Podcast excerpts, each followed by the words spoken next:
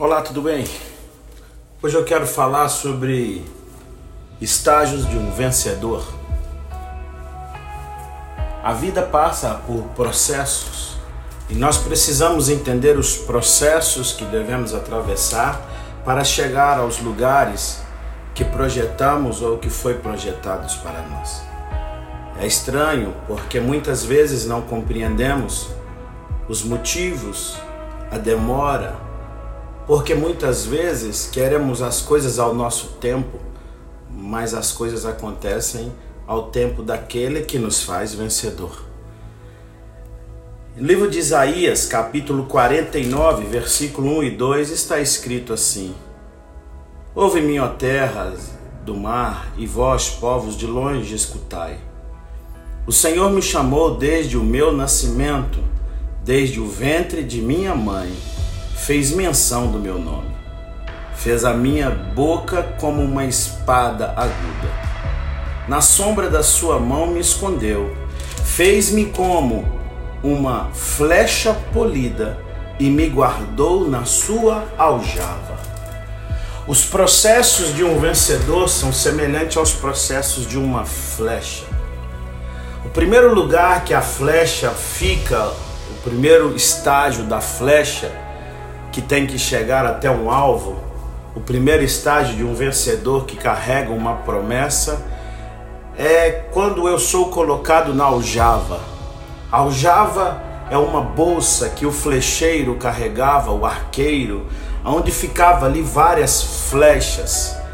E aquelas flechas, elas ficam apertadas entre si, e às vezes a mão do arqueiro vem e não pega aquela flecha e vamos colocar essa, fe, essa flecha como nós e nós não somos pegos e muitas vezes está sendo colocado mais flechas e nós estamos ali no escondido, não somos lançados, estamos fazendo coisas, parece que ninguém vê, parece que ninguém entende.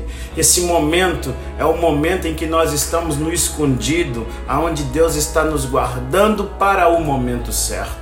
Às vezes observamos outras flechas indo e pensamos: por quê? Por que eu não vou? Por que eu não sou? Fulano chegou agora e já está sendo lançado.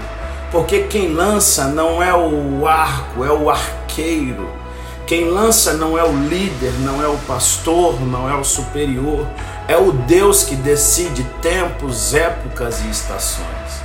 O segundo estágio é quando nós somos pegos pelo arqueiro e levado até o arco.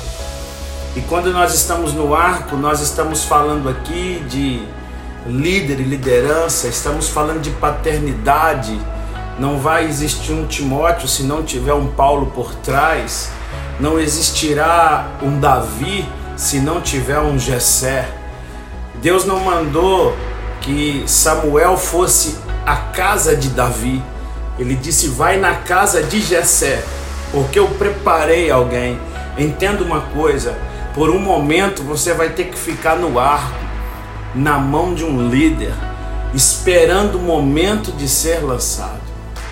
O terceiro estágio de uma flecha é quando nós pensamos que tudo vai acontecer e de repente nós somos puxados para trás.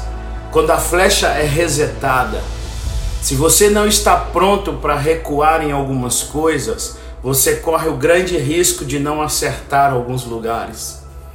Porque o alvo depende de distância, de altura, de cálculos, de direção certa.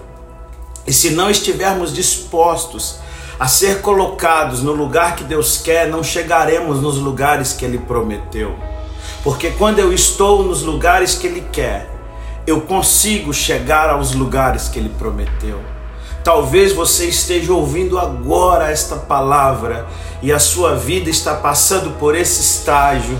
Você está sendo resetado, está tendo que recuar em algumas coisas, voltar em algumas decisões, voltar em alguns lugares. Eu quero te dizer que voltar não é sinônimo de derrota Voltar muitas vezes é sinônimo de fazer a rota certa para acertar o alvo correto.